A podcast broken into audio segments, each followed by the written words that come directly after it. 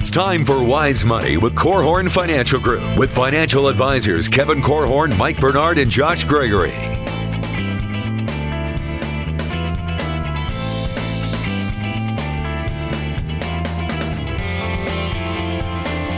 Wise Money is brought to you by the attorneys at Ledoux, Curran, and Keene, First State Bank, Diane Bennett and the Inspired team at REMAX one hundred, and Bethel College's Adult and Graduate Studies program.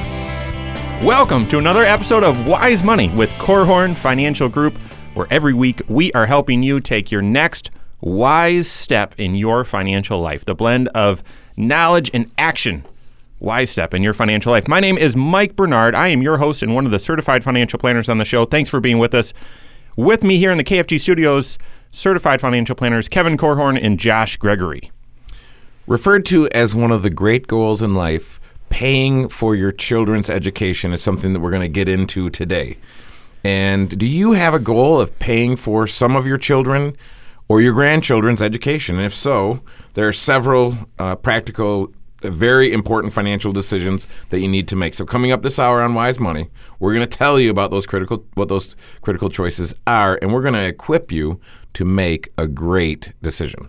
Yes, we are talking about college today. It's also tax season, and we are still fielding lots of calls about what's going on with the new tax law changes, how it's going to impact you. So if you have a question, we want to hear from you. I'd invite you to reach out to us, and you can do so in a few different ways. First, you can call or text five seven four, two two two, two thousand. That's five seven four, two two two, two thousand. If you have any questions, want to reach out to us, need some help, you can reach us there.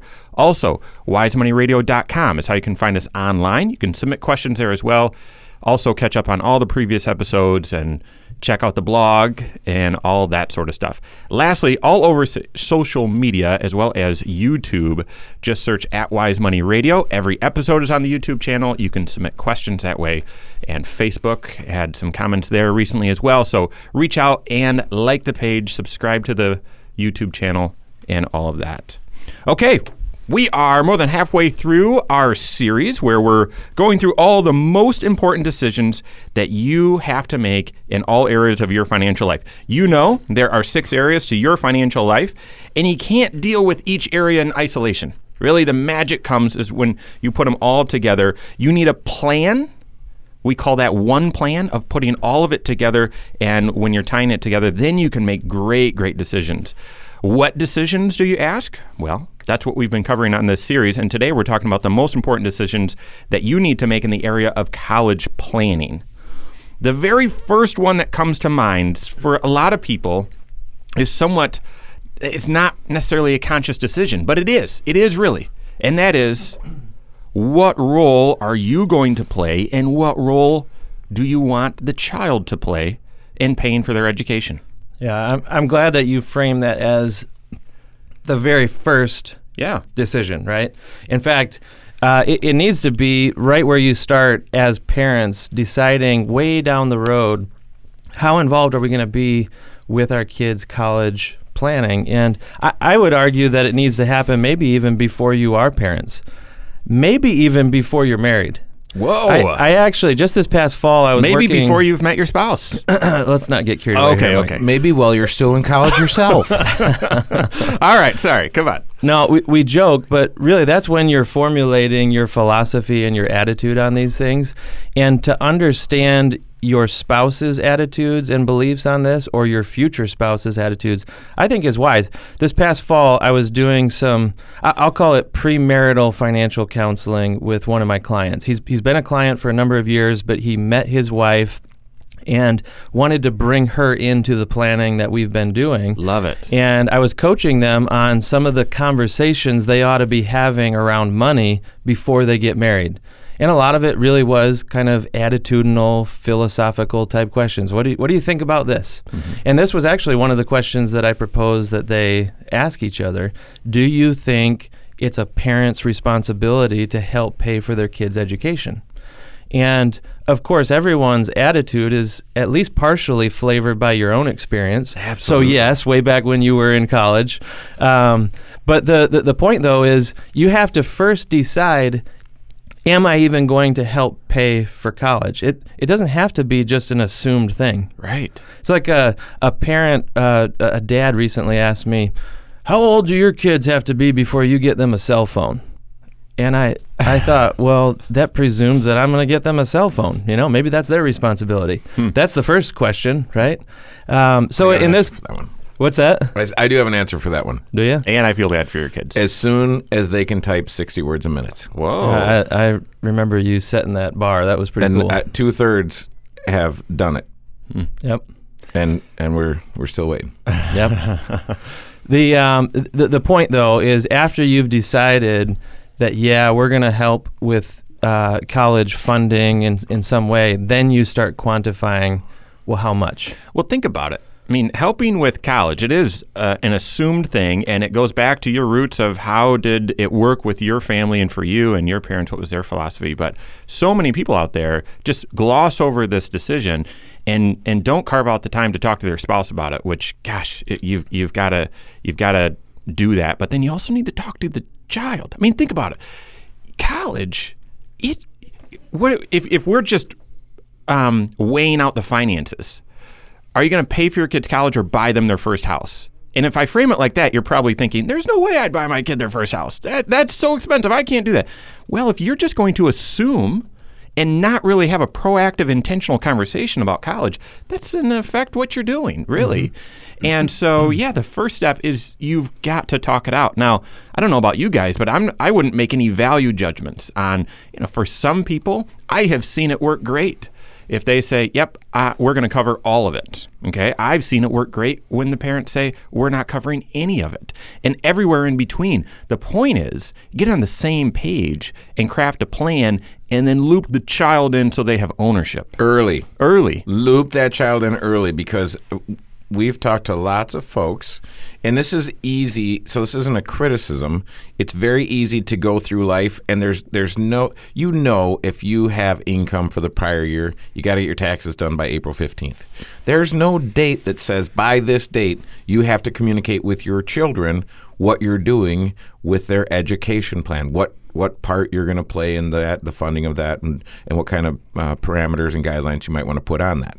So I would encourage you, if you haven't done it and you've got children that may someday be college bound, I would start that conversation and not be afraid to get it wrong. Just just get into it. So what would be the ideal age? As as someone who's sending kids out of the nest right now, when do you start having that conversation about what mom and dad's role will be and the kids? What th- would be ideal? Well, I think ten. I think you need to start having the conversation about work and money. And, you know, my kids were cleaning the office when they were five. And so we talked about, okay, what do you? What are the three things you do with money, right? You give, you save, you spend. Okay, and what do you need to be saving money for someday? Well, someday you're going to want to go to college, and that's going to cost a lot of money. And mom and dad are going to help you with it, but you're going to contribute too.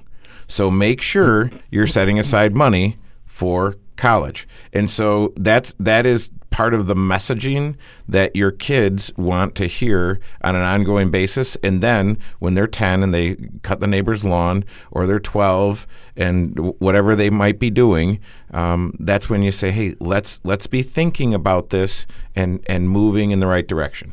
You know, there's a couple ways that you could frame that discussion with your kids as well. If you've decided together with your spouse, yes, we're going to help in some way, there's two ways that you can define that help. One would be that you guys are going to commit to setting aside a certain amount of savings every month or every year, mm-hmm. kind of defining what your contribution into the pot will be. Whatever it grows to, your kids get to use it for their college. The alternate to that would be to frame it in terms of the cost of college. We're willing to pay for twenty-five percent or a third, or we'll pay for half. Whatever it takes for you to get to the point that you can actually fulfill on that mm-hmm. uh, commitment, um, then you're going to do what it takes, right? Yeah, that's what I was just thinking. You know, we're talking about this being a free decision, a choice that you get to make, and we, we want you to sit down and talk to the right people about that. But what if you What if you haven't prepared? is the decision already made for you. If if you haven't started early and you want to help your son or daughter with college, but you're not ready, I'm not sure there's much of a decision there. So there, I, I would invite your certified financial planner into that discussion. Talk to your spouse about what your intentions are, but then sit down with your certified financial planner. And if you don't have one, you know, contact us. We'd love to help you and and figure out what's practical and what the reality is. Hopefully, you get out in front of this thing and you're starting to save. So the next choice is, where do you save? Where do you save? Are there certain accounts that are better for saving up for college than others? We've got that and more coming up here on Wise Money with Korhorn Financial Group.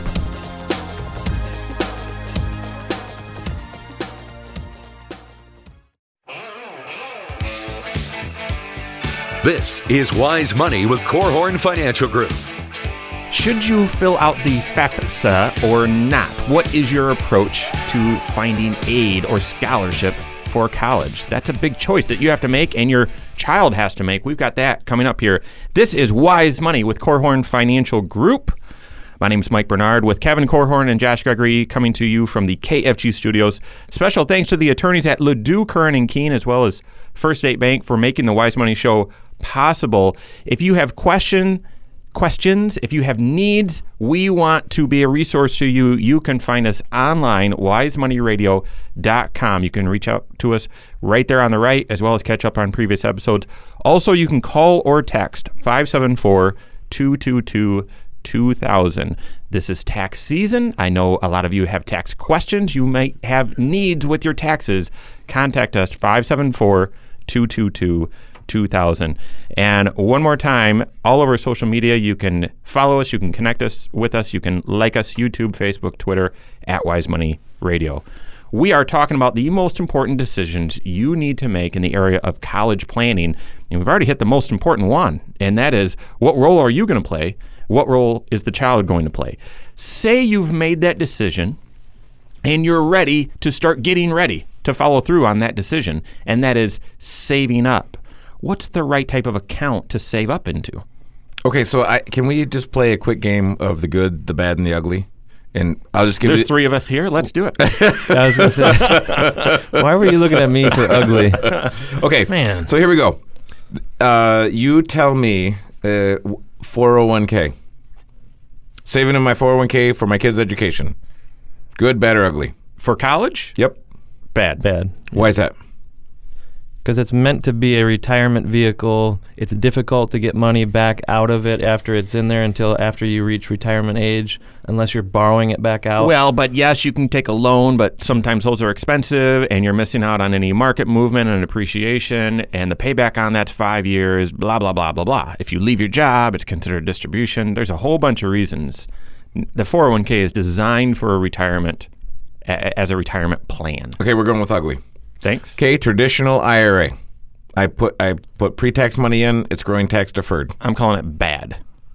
Yeah, I'd give the same answer. What's the difference between bad and ugly? Um, I don't know. I've had people use their I R A for for uh, for college, and it wouldn't be ideal because, once again, that account is built for retirement. But if you use the money for college, am I right? That's one of the ways that you can pull money out and avoid the penalty. You'd have to pay tax. tax. You'd have right. to pay tax on it. That's why it's bad, not good. But you would avoid the penalty for college. So in the in the situation where, for some reason, I'm in between jobs or I have a low income year and I've got a bunch of I R A money, I could pull up to ten thousand dollars out. Only if you're on track for your retirement goal and you're yeah. not robbing from that goal. I like right? that. Yes. Okay. Yep. So that's bad. Yep. So yep. First one, ugly, that bad. I see where you're going. Okay. Roth I R A. I, I think in the right circumstances, this can be a good tool to use.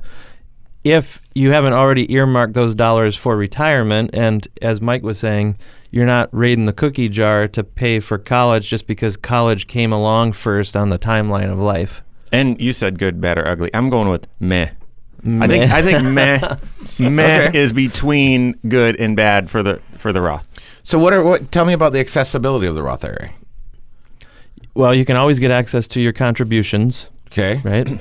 Um, if you have converted money from an I R A to a Roth, you've got a five-year waiting period before you could get access to the money without any kind of penalties or tax on that. Um, so, you know, it is similar rules to the traditional I R A that we just covered, um, but the fact that you don't have to pay tax on your contributions coming back out can make it an okay place to get your hands on some money. So the disadvantage to tapping into that is really, I'm saying, the missed opportunity for long-term tax-deferred, tax-free growth on that money. Okay. Okay, for for sure, because if you're using that to fund kids' college, most likely you still have another decade or two of working, let's say a decade, mm-hmm. but then you still have another three to four decades of life. And that Roth I R A will continue to grow tax-deferred and tax-free.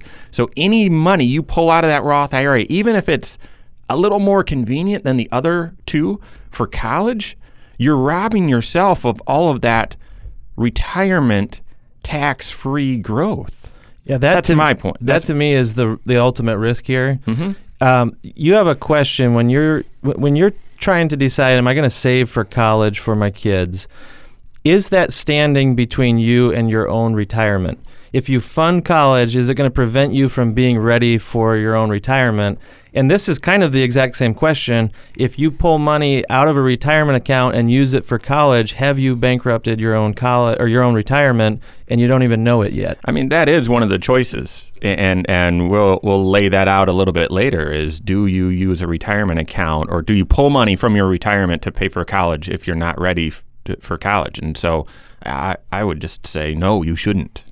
Okay. I agree. Okay. Obscure. This is a little obscure. The education, the Coverdell E S A, the Educational Savings Account. I'm calling that ugly. And the only reason is you're so you're so stinking close to getting it right. You're so stinking close to being good. I'm just going to call it ugly. Just, it doesn't have the tax benefits going in on the way in. It doesn't have some of the tax benefits of the good option, in my opinion. And so why... Why use but are, are you thinking of this as, should you contribute to it? What if the money's already in there? Why would you not tap into it? No, we're talking about contributing money oh, into it. I thought we were it, doing with, so. withdrawals here. Well, and and one of the... Uh, okay, yeah. If you... Okay, you're you're right, Josh, as always. Uh, if you if you already have money in there, or someone's been putting money in there, then then I would call that good for college, or maybe meh. Okay, one of the things that used to be unique about the Educational Savings Account was you could use it for K through twelve, private education. Mm-hmm. And that's not unique anymore, because the next one, the five twenty-nine. You mean the five twenty-nine college savings plan is not just for college anymore? That's how can you sort this stuff out? That's right. That's maybe the best news ever. Well, right, but they've got what I'm saying. They've got to have a rebranding uh, marketing effort here for the five twenty-nine plan. No, so I think I'm, you hit it. It's not just for college anymore. That is, yeah. There we go. It, a it's trademark. Like it's an education T M. Savings account or something.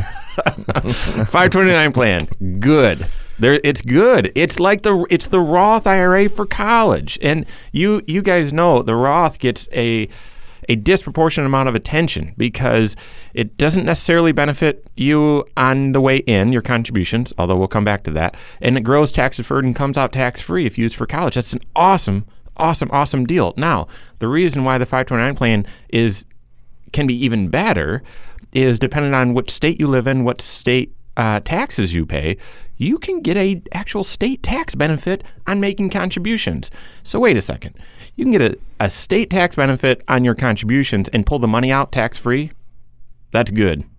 I, that's I, real good. I'm calling that great. If yep. you live in Indiana, that's great. If you live in, in Michigan, so in Indiana, you get a credit. One of the best five twenty-nine plans in the nation. It's not one of the. I actually just, because I'm a geek, I looked at the whole list again recently. It's the best. It's that, the best. Like I said. Uh, we're not we're not the best at a lot of things here in Indiana. Certainly not in football. This year, maybe basketball. But the five twenty-nine plan, the college savings, we are the best. It's yeah, pride. I'm, I'm proud. Well, there we go. Josh, you just recently Kevin moved and I live in Michigan, so but you pay Indiana tax, and which we, is a good that's point. Why we Kevin do pay was hedging Indiana, a little bit. Yes, there. We do pay Indiana tax, and we do uh, get a benefit. So the tell me about the private five twenty-nine. So the private five twenty-nine is, so actually, and, and I'm not going to get too technical here, but there's two parts in the in section five twenty-nine of the Internal Revenue Code. There's and if you don't know about the other part, you need to be talking to your certified financial planner. If this is the first time you've heard of it, call five seven four, two two two, two thousand and talk to a certified financial planner, because this could be a tool that you need on your tool belt. So it, within that section of the Internal Revenue Code, the language says you can save up in a tax beneficial way for college, or you can buy credits today. It's a, it's a oh, I don't know exactly the term, is a prepaid college account, whatever they they they use there. But the private five twenty-nine is essentially a way of buying credits today. Instead of investing the money and saving it up, you're putting it into a separate account and you're buying credits today. You can do that with the states as well, but if you're doing it with the state, that means your child needs to go to a state school. With a private five twenty-nine, it actually there's a it's a it's a more broad list of schools that you could go to. So another big question, though, decision that you need to make is how do you approach scholarships? I teased that out there. We've got that coming up and more here on Wise Money with Korhorn Financial Group.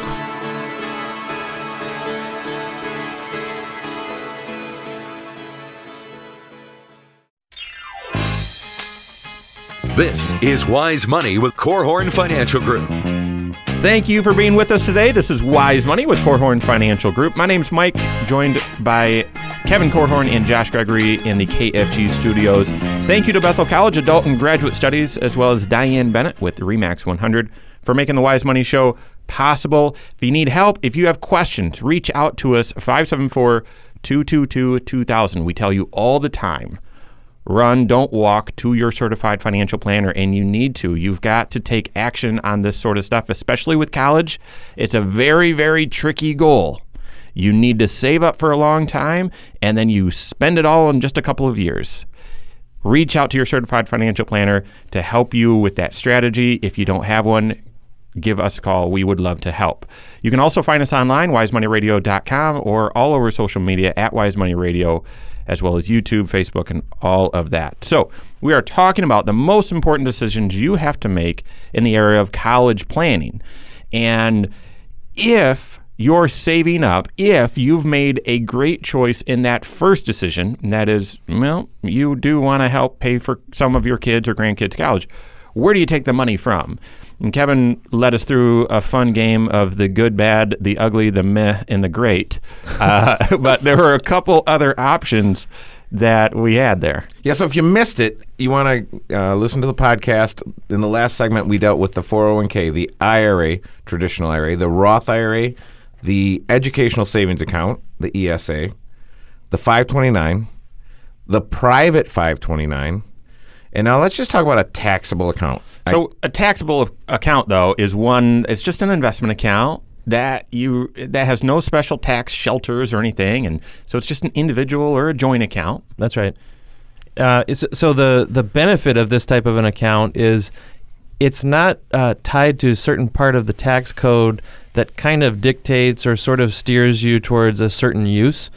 A taxable account really has maximum flexibility on what you use the money for. You could be piling money into a mutual fund for a down payment on a house. It could be the wedding fund someday. Yep. Um, maybe it's part of your retirement, but it can also be an account that you actually use for the college years. The nice thing about a joint account or an individual account like this is if you don't end up using all the money for college, you can repurpose it for something else very easily. Yeah, in my situation, and I've recommended this to clients a lot, my folks saved up some to help, and yet we never had this intentional discussion. We never did. And yet I was just hardwired. I think from my upbringing, as soon as I got a car, I was working. And and I, I so I could get to my job, I was working, and that didn't change in college, even though I had to do well in school and all of that. And so I just started paying for my own college. They paid for tuition, huge, huge blessing. But by sophomore year, I was paying for my own room and board, all my expenses, and it was a huge gift to me. hey, at graduation, Mike, here's the money we had saved up for college. Good luck. And Cindy and I ended up using that as a down payment on our first house. Nice. Huge, huge blessing. But there, that speaks to that maximum flexibility. But limited, if not no, tax benefit. That's right. And the reason I would say limited is the growth would be capital gains, and current tax laws, capital gains are treated pretty favorably. But that could change. So, okay, those are all of the investment options. So if I've got a, from a freshman in high school on, how, if I had a taxable account or a five twenty-nine or these other accounts that I have a choice in how they're invested, how should I invest them, have the money structured for uh, uh, this educational event that's approaching? That's the secondary choice that you have to make. If mm-hmm. you're saying, I'm going to help, that's decision number one. Two, I'm going to put money in one of those accounts that we just mentioned. Three is, how am I going to invest it? That's a big choice. Right now, it's tough because you look around and everyone's making money. And but the tricky thing about co- how long is your retirement going to last? Your retirement's going to last thirty years. So a lot of times we see people make the big mistake. You might have made this yourself, where you're on the heels of retirement and you put everything in cash. No, we've got you've got three decades here. We've still this money is still long term. With college, if your son or daughter is going to college for three decades, Houston, we have a problem. No, they're I had going a roommate for, like that. They're actually. going for four years, maybe five years. So as soon, actually, before they start college, your time horizon has gone from long to intermediate to short. Mm-hmm. And if you just follow prudent investment principles, not trying to time the market, then your risk should be reducing rapidly as you get close to your son or daughter being a freshman. Absolutely. You, you've got to start dialing down the risk because you don't have the time to bounce back like you did when the kids were three, four, and five. Yeah. Right? My, my kids are still young enough that I can be pretty aggressive with their college savings. But there's coming a day, and it's coming way faster. My my oldest just turned ten, freaking me out actually, uh, double digits now. Um, you know, we're we're getting closer and closer to the point where I'm going to need to start dialing back back the amount of risk that we're taking, which means those investments aren't going to be growing as quickly and carrying as much of the weight. That's why I have to stay disciplined in feeding the accounts regularly. Or another strategy that we've talked about is, are there things that you can do to put yourself in a financial position that you just have more cash flow available when they get to the college years? Yeah. Right? That's where that could be a way for you to take a little bit more risk. And then if the market's down and you can keep your composure, you can say, no, I'm going to fund this year out of cash flow and let the, the investments recover a bit. Yeah. The, mm-hmm. It's really tricky because Indiana five twenty-nine came out with the credit, I believe, in two thousand seven. Yep. And so we had clients that put money, five thousand dollars in to get a one thousand dollars credit. So they did that in ninety-seven, and then they did that in ninety-eight. You mean two thousand seven? oh seven, oh eight. Yes, uh, as I was saying. And so oh seven and oh eight, well, oh, by oh nine, the ten thousand dollars that they'd put in had grown to around six thousand dollars. Yep. And wow. I remember having th- this conversation a number of times, people sitting down and saying, oh, the five twenty-nine is just a bad plan, right? No, it's not a bad plan. It's actually a great plan. The investments have uh, been, you know, squished down, if you will, because of what the market's done. And they say, so what should we do? What should we do? Thinking along the lines of, well, we should probably get our money out of that and put it in something else. And my answer across the board was, give me another five thousand dollars. That's right. There again. This is why you need a certified financial planner, because that would be my natural instinct as well, Kevin. Well, this this was a mistake. Let's take it out. We'll try something different. It, and and your certified financial planner is going to help you frame that, as well as then coach you on the prudent approach to take. Run, don't walk to your certified financial planner. Reach out to us if you need help, five seven four, two two two, two thousand. So, all right.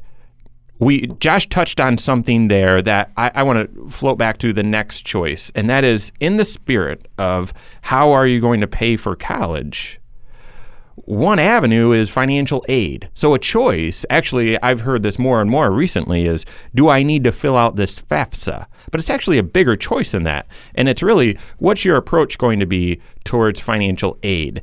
And we don't have a ton of time to fully cover this the the way that I, I think we need to. But Kevin, run through the few ways, just just a handful of ways that you can pay for college. So I, I come up with five, Mike. There's need-based financial aid. There's merit-based financial aid, which a lot of times the colleges do. And this is where you want to get started early. There, you can use your investments.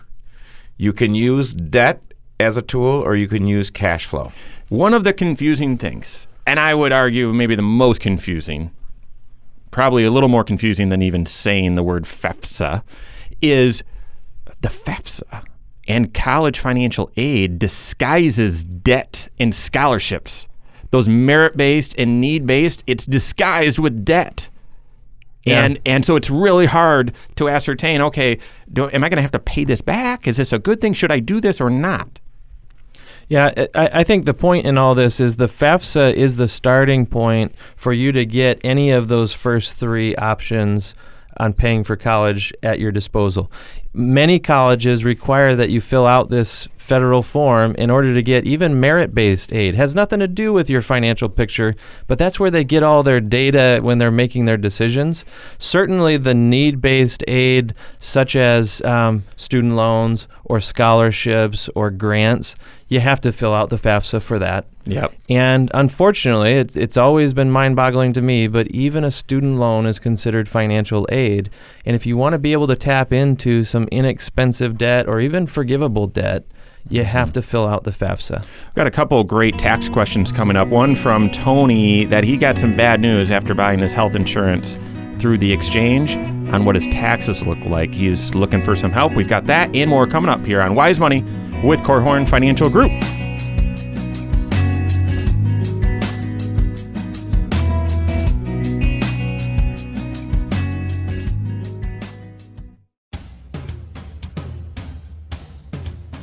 This is Wise Money with Korhorn Financial Group. Wise Money is brought to you by the attorneys at Ledoux, Curran, and Keene, First State Bank, Diane Bennett and the Inspired team at REMAX one hundred, and Bethel College's Adult and Graduate Studies program. All right, if you had your health insurance through the exchange and you got a nasty gram when you filled out your taxes, what do you do? Sadly, that's a reality for a lot of folks, a lot of you out there. And we've been able to help a lot. So that's Tony's question. We've got that coming up. This is Wise Money with Korhorn Financial Group. My name's Mike Bernard, across from Kevin Korhorn. Between us, Josh Gregory, coming to you from the K F G studios. If you've missed anything, you can catch up on the previous episodes in several ways. I'd first direct you to the YouTube channel. That's my favorite way to watch the episodes. And you can hit that like button down there if you like the content, and even that bell, which subscribes you to the show and get all the updates. And if you can't understand us, which is quite possible, on the YouTube channel, you can read the words. Yeah, y- yep. Or you can just quickly rewind and, and so on. So right there, just search at y- or yeah, Wise Money Radio on YouTube. You can also find us on podcast. Every episode is on podcast form, iTunes, Google Play, Wise Money with Korhorn Financial Group. We are going to find a way to shorten that up, but you've got to type all of that in. That's Korhorn with a K, and then you'll find us right there. And lastly, wise money radio dot com online. Every episode is right there online as well, and you can submit questions. If you need help, if you have questions, five seven four, two two two, two thousand. Call or text five seven four, two two two, two thousand. Is it worth noting, I mean, y- you've invited people to call our office if they you know, have tax questions. It, I mean, we're right in the heart of tax season, but there are a lot of folks every single year who come into our office and they actually haven't filed their taxes for two or three years. That's right. right? Maybe they have kind of a messy situation and it can be overwhelming to file your taxes. And uh, we actually, th- this is further evidence that we are an office full of nerds. Uh, we actually enjoy getting in and helping you sort out that mess. It is not too late here to seek out a professional and even be doing some careful planning. There's still some time to affect last year's tax return as long as you don't wait until April seventeenth. That's that's a great segue into Tony's question, but we've got to wrap up the conversation on planning, the most important decisions you have to make in the area of college planning. And one of them is, how are you going to pay for college, or how? What's your approach going to be towards financial aid? Kevin laid out five different ways that you can pay for college. And the first three really deal with, you need to get your FAFSA done, free application for federal student aid. You've got to get that done. It opens October first. Depending on what state you're in, that application closed March first or March tenth. So we're just past that deadline. But it's going to open again for next year, October first. And if you didn't fill out your FAFSA in time for this next school year, I'd call the school. Call mm-hmm. the school and say, is there still a way that I can submit my information? A lot of times people look at their income, their situation, and they say, well, I'm not going to qualify for anything. You'd be surprised how many times you'll qualify for something at the school level as opposed to the federal level, but they're going to use the information on the FAFSA. So fill that out. I would mention one other thing before we get to Tony's question. If you've got a student who's in high school right now and looking at college and you're exploring how how are we going to pay for it, make it their job to fill out three scholarship applications a week. That's their job. I frame that as, you have to do this.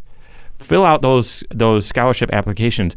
Thanks to the internet, web, you can find scholarships all over the place. Have them contact student aid department at their school. That needs to be a focus. That needs to be a job of theirs. five hundred that's, here, one thousand here, that that adds yeah, up. That's right. That that is maybe more productive than what they'd even be able to accumulate in summertime work. Right? Possibly.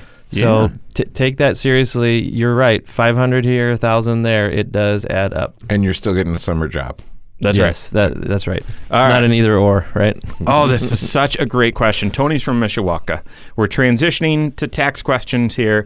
Here's what he said. My wife and I use the exchange to get our health insurance, a k a.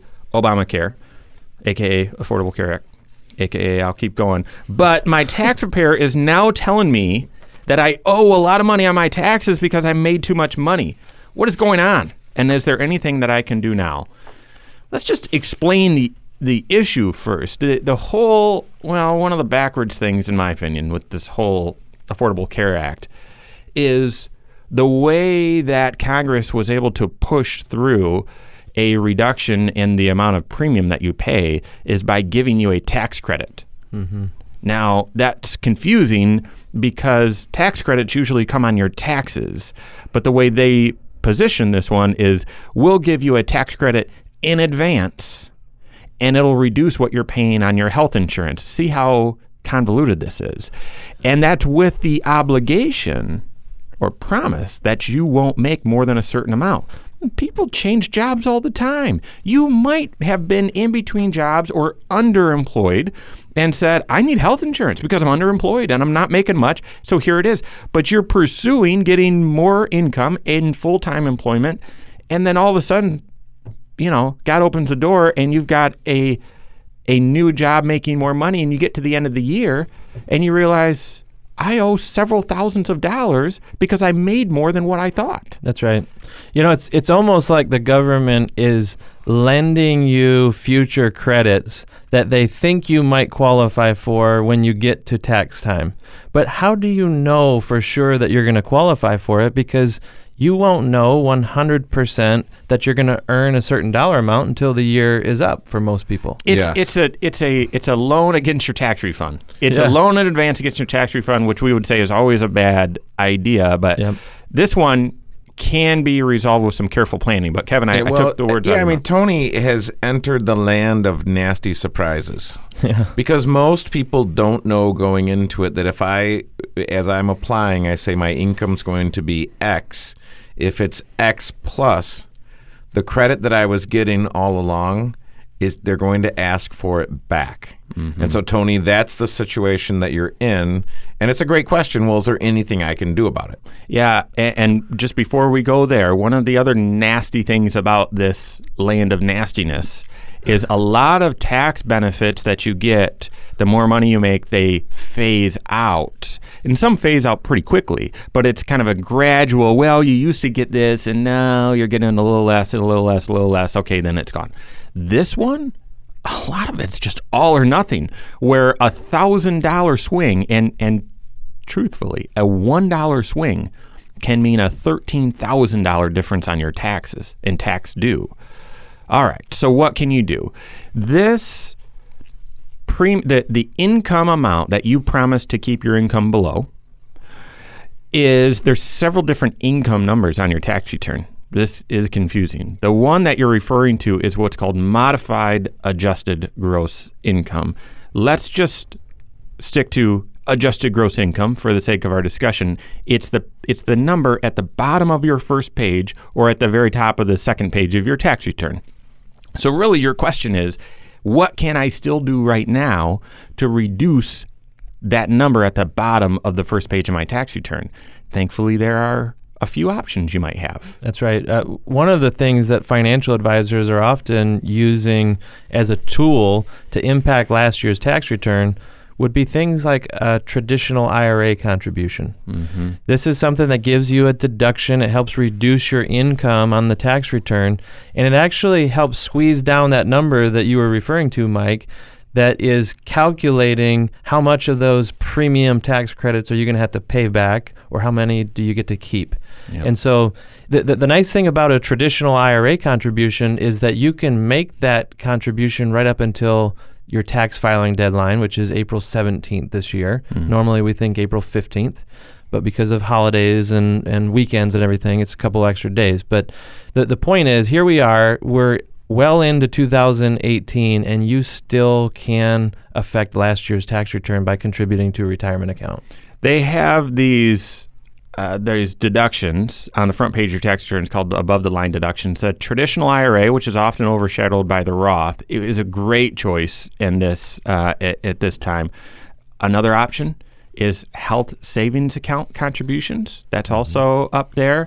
If you were self-employed at all during the middle of the year, uh, you could write off possibly some of your health insurance premiums there, self-employed health insurance deduction. If you were self-employed, make sure if you're paying self-employment tax, you can deduct some of that there. So there's a few options. There's bigger retirement contributions you can make if you were self-employed. That's exactly right. That's so. exactly right. So there again, once again, sit down with your certified financial planner. Get proactive so you avoid these pri- surprises to begin with, but sit down and explore what options you still have. We are out of time for today. Thank you so much for joining us here for Wise Money with Korhorn Financial Group. On behalf of Kevin Korhorn, Josh Gregory, and all of us at K F G, my name is Mike Bernard. We'll see you next week for Wise Money with Korhorn Financial Group. Securities offered through Silver Oak Securities, member FINRA slash S I P C. Advisory services offered through K F G Wealth Management, L L C. Doing business as Korhorn Financial Group. K F G Wealth Management, L L C and Silver Oak Securities Incorporated companies are unaffiliated.